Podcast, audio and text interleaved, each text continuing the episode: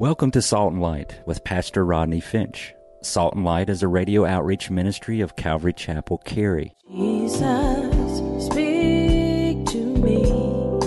Open your word and reveal your heart to me. Salt and Light is a series of verse by verse studies through the Bible, focusing on its practical application to our everyday lives. Salt and Light is recorded live at Calvary Chapel, Cary in Apex, North Carolina.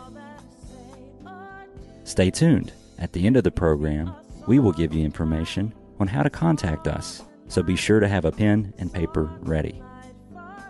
Today, Pastor Rodney will be teaching from the book of 1 Samuel, chapter 27. So grab your Bibles and follow along. Now, with today's teaching, here's Pastor Rodney.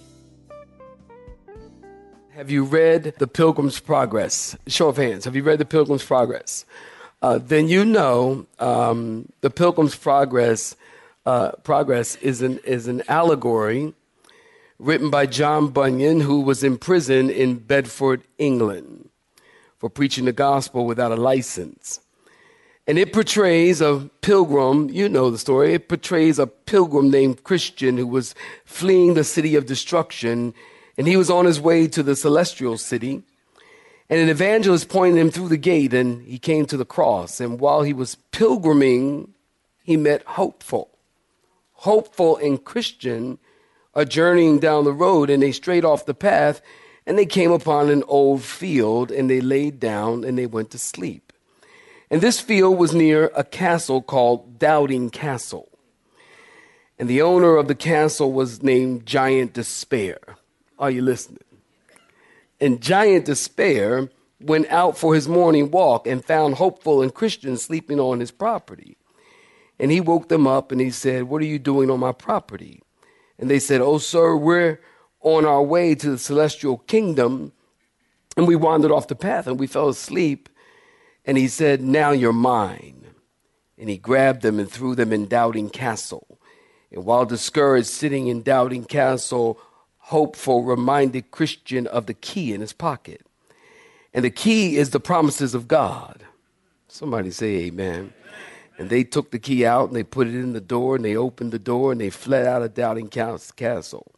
And Giant Despair was in hot pursuit after them and he fell on his face and they escaped. Well, if you've been with us on Wednesday evening, you know that Saul is chasing David with 3,000 trained special forces. David has been running from pillar to post with 600 in debt, distressed, and discontent men. Chapter 21 David was in Nob, and from Nob he went to Gath. Gath is a Philistine city. We're going to talk more about that tonight. From Gath to hiding in the cave of Adullam, from the cave of Adullam to the forest of Hereth, from the forest of Hereth to Keilah from Keilah to the wilderness of Ziph, and from the wilderness back into the caves. Saul was chasing David around a mountain, and David went into the caves of, this time, En Gedi. While in the cave, David had the chance to kill Saul. But David said, I will not touch the Lord's anointed. And anybody know what he did? He cut off the corner of his robe. Later, Samuel dies. David doesn't attend the funeral for fear of Saul. Look at chapter 26. Saul and his men are escaped into the hill of, look at verse 1. Chapter 26, verse 1. Saul and his men are escaped into the hill of Hachilah.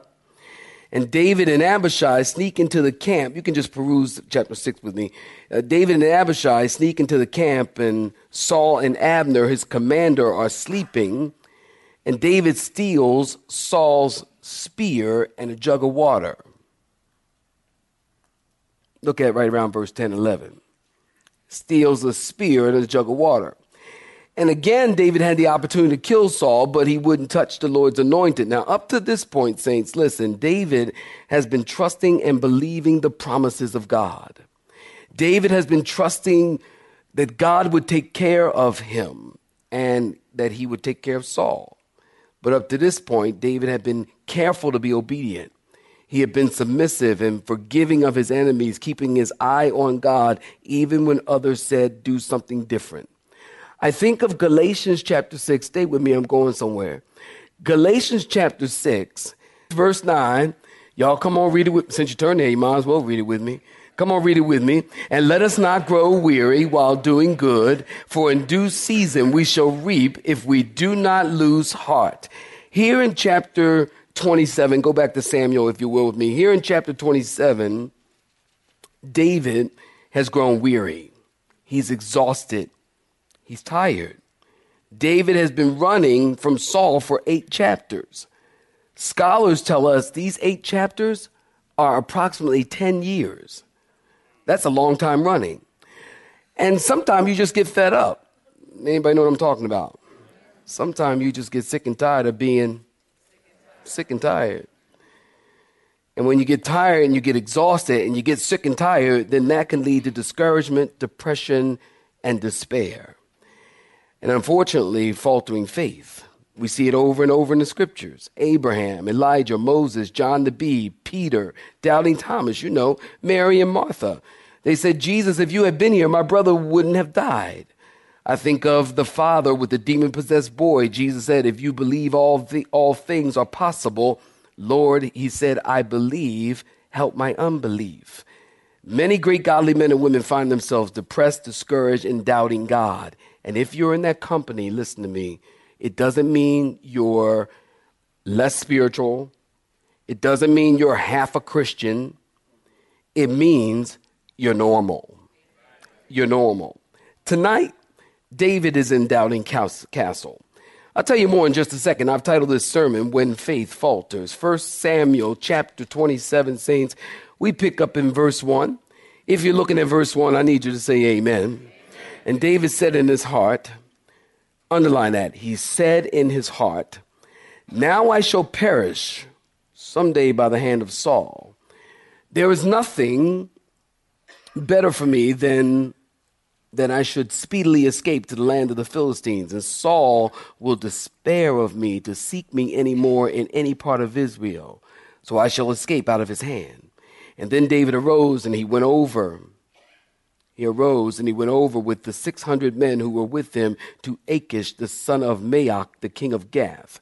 And so David dwelt with Achish at Gath he and his men, each man with his household, and David and his two wives, wives Ahinoam the Jezreelitess, and Abigail the Carmelitess, Nabal's widow.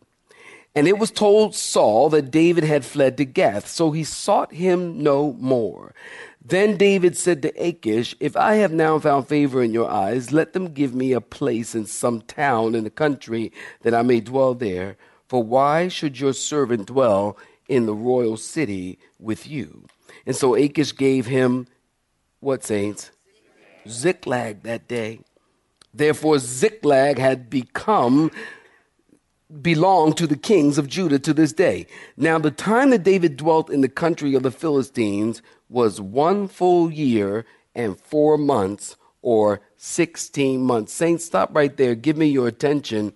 I've been telling you pretty much weekly that victory is a moment by moment thing.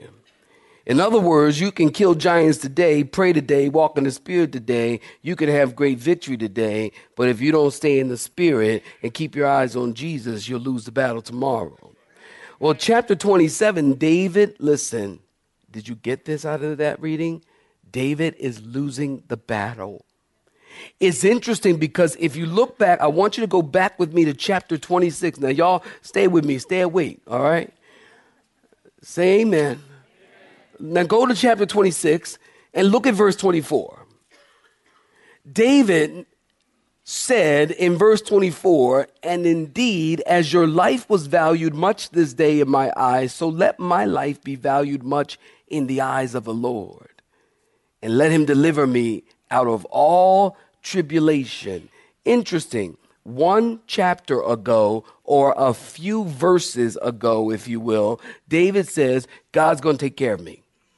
God is for me. If God is for me, who can be against me?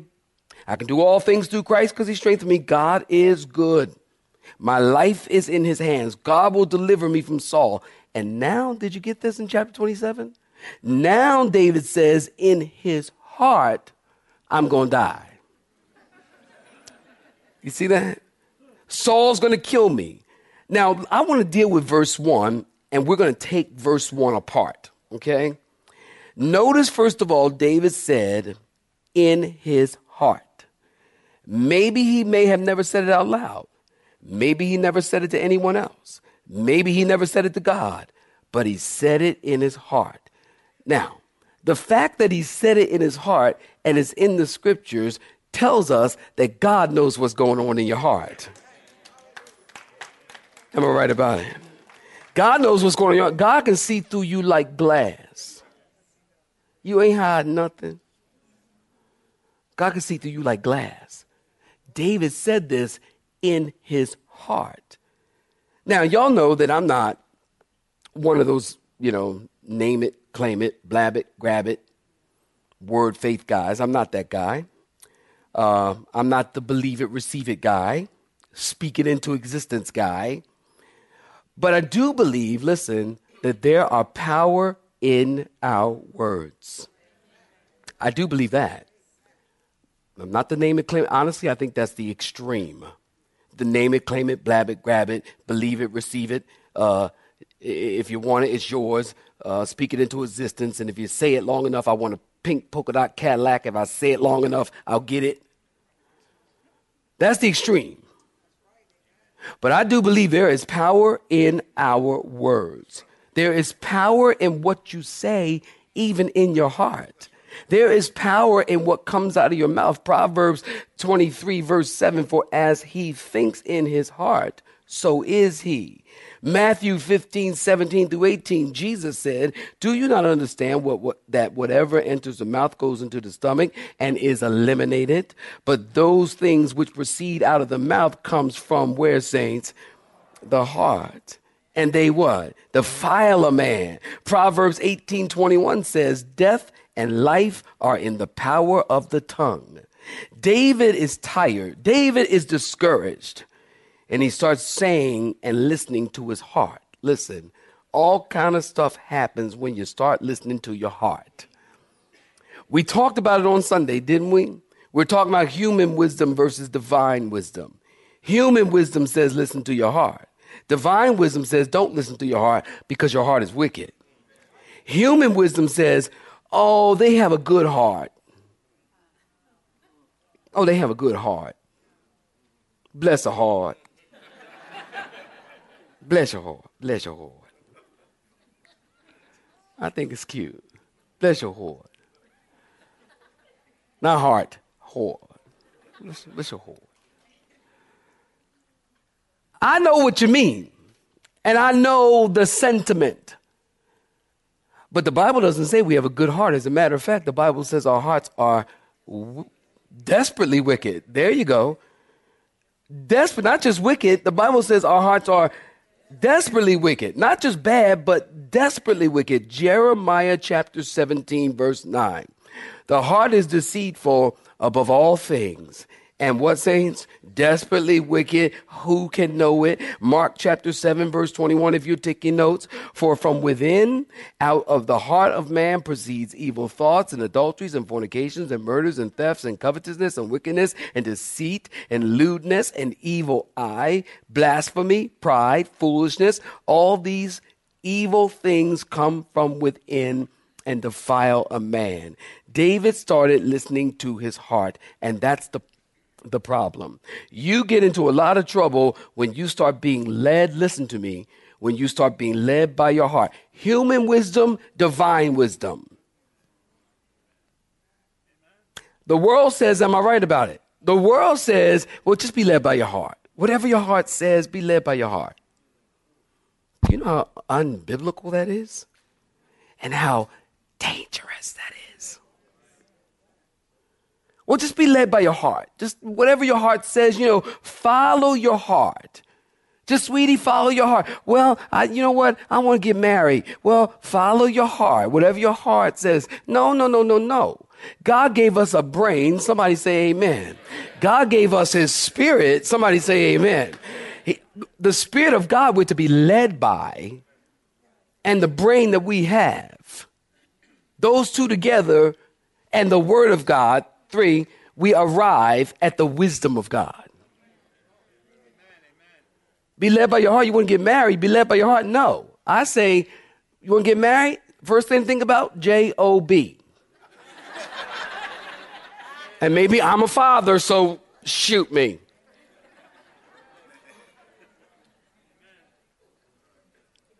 Fellas, where you at? Daddies, where you at? Daddies with girls, where you at? J O B. Write it down. I ain't talking about the book of Job either. Just kidding. I'm going to preach. You just sit right there. Well, we think about having a baby. We're going to have a baby. You know what I say? M A R R Y. Mary. Don't be led by your heart. We're to be led by the Spirit. And when you're letting your heart lead, that might get you in a lot of trouble. It did David. David is all in his feelings right now. Look at verse 1 again. I told you we're going to take it apart. David said in his heart, I shall perish someday by Saul's hand. Come on, David, the dramatics. I'm going to die. Okay, listen. David is in this place of despair for a few reasons. Number one, listening to his heart. Number two, overuse of the word I. Now, at that point, say out your amen. I feel like I'm going to perish. I can't go on. I feel like God's forgotten me. I feel like you don't care. I feel is one of our favorite phrases.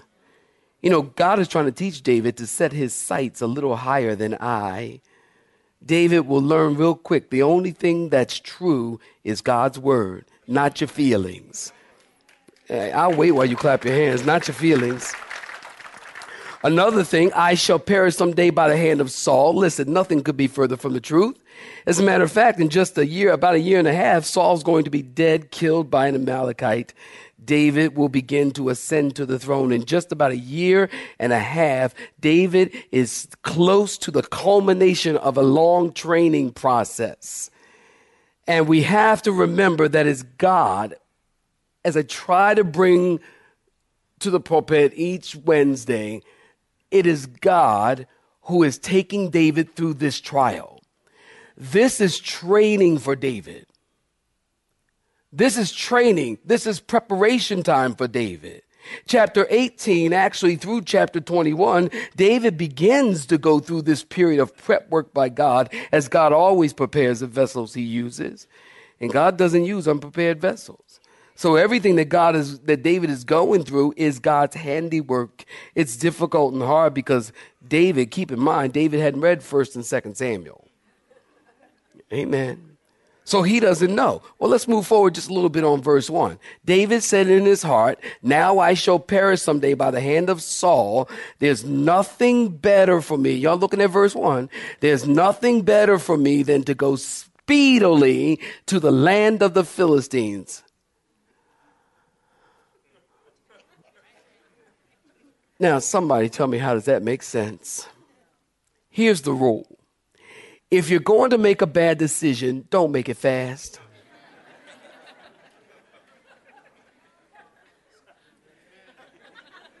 hey, man, I'm just trying to help him. Your pastor, I love you.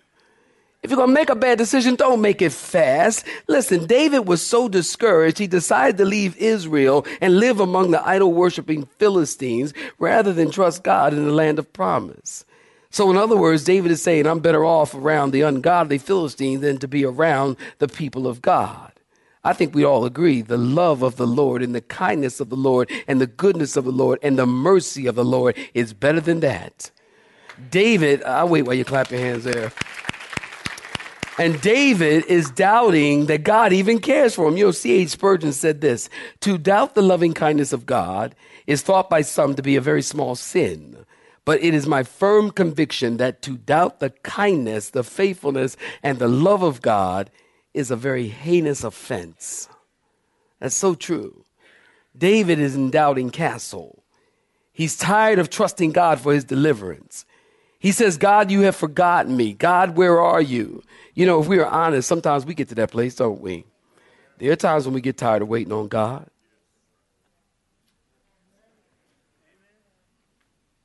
I hate to raise it, but yeah. Any any other one person? Honest, you in church? You get tired of waiting on God. You get weary. Listen, that's natural. I didn't say it was good.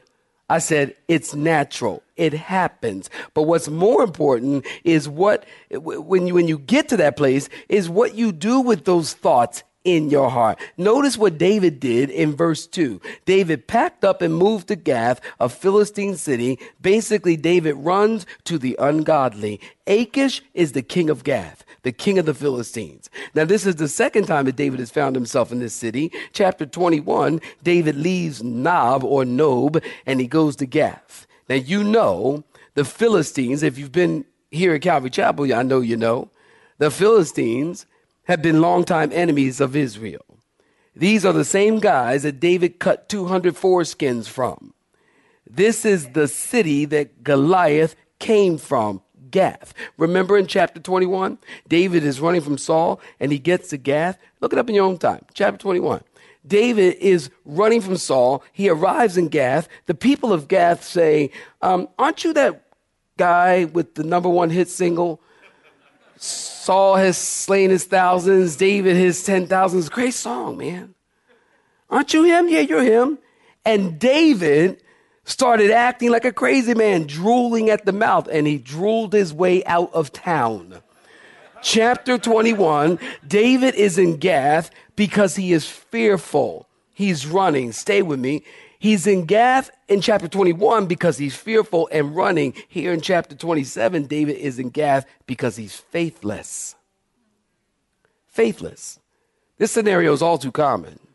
I told you when God's not doing things the way people think they should, it's interesting. They run right back to the world, don't they? Right back to the world for refuge. And I can't figure that out because I, I don't know why. Why are you running back to the world when it's the world that you ran away from when you came to Christ. And what is it in the world that's so attractive now that you see that wasn't that attractive when you were in the world before you came to Christ? Don't ask me to say that again. What's so attractive back there? It's really interesting how people um, go through a trial and instead of running to the Lord, Larry, they run away from the Lord. Instead of running to the Lord, you, they run away from the Lord. Instead of coming to church, they stop coming to church. When church is the place you need to be. If you're going through something, you need to be in church.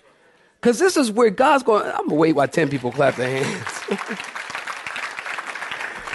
Church is the place where God's going to speak to you.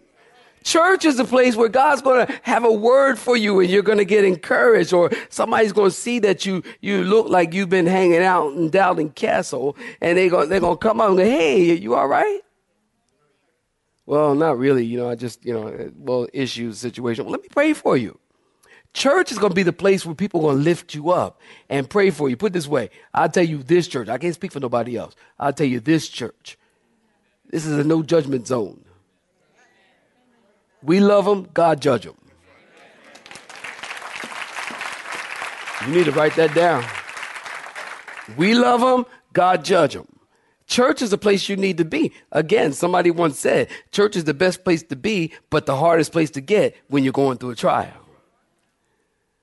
Isn't that true? So David is running right back to the world. He's running right back to the enemy for refuge. People do strange things when they're depressed or discouraged. Listen, if there's one thing I could, if I could get the church to get a hold of, listen, discouragement and depression and despair is a tool of choice for the enemy. That's his go to tool.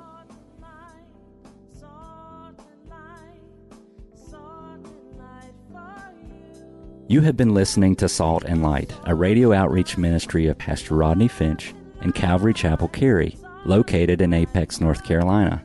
Join Pastor Rodney Monday through Friday at this same time. For information regarding service times, you can contact us at 1 800 293 0923. That's 1 800 293 0923. You may listen to today's broadcast in its entirety by visiting the Media Library on our website at cccary.org.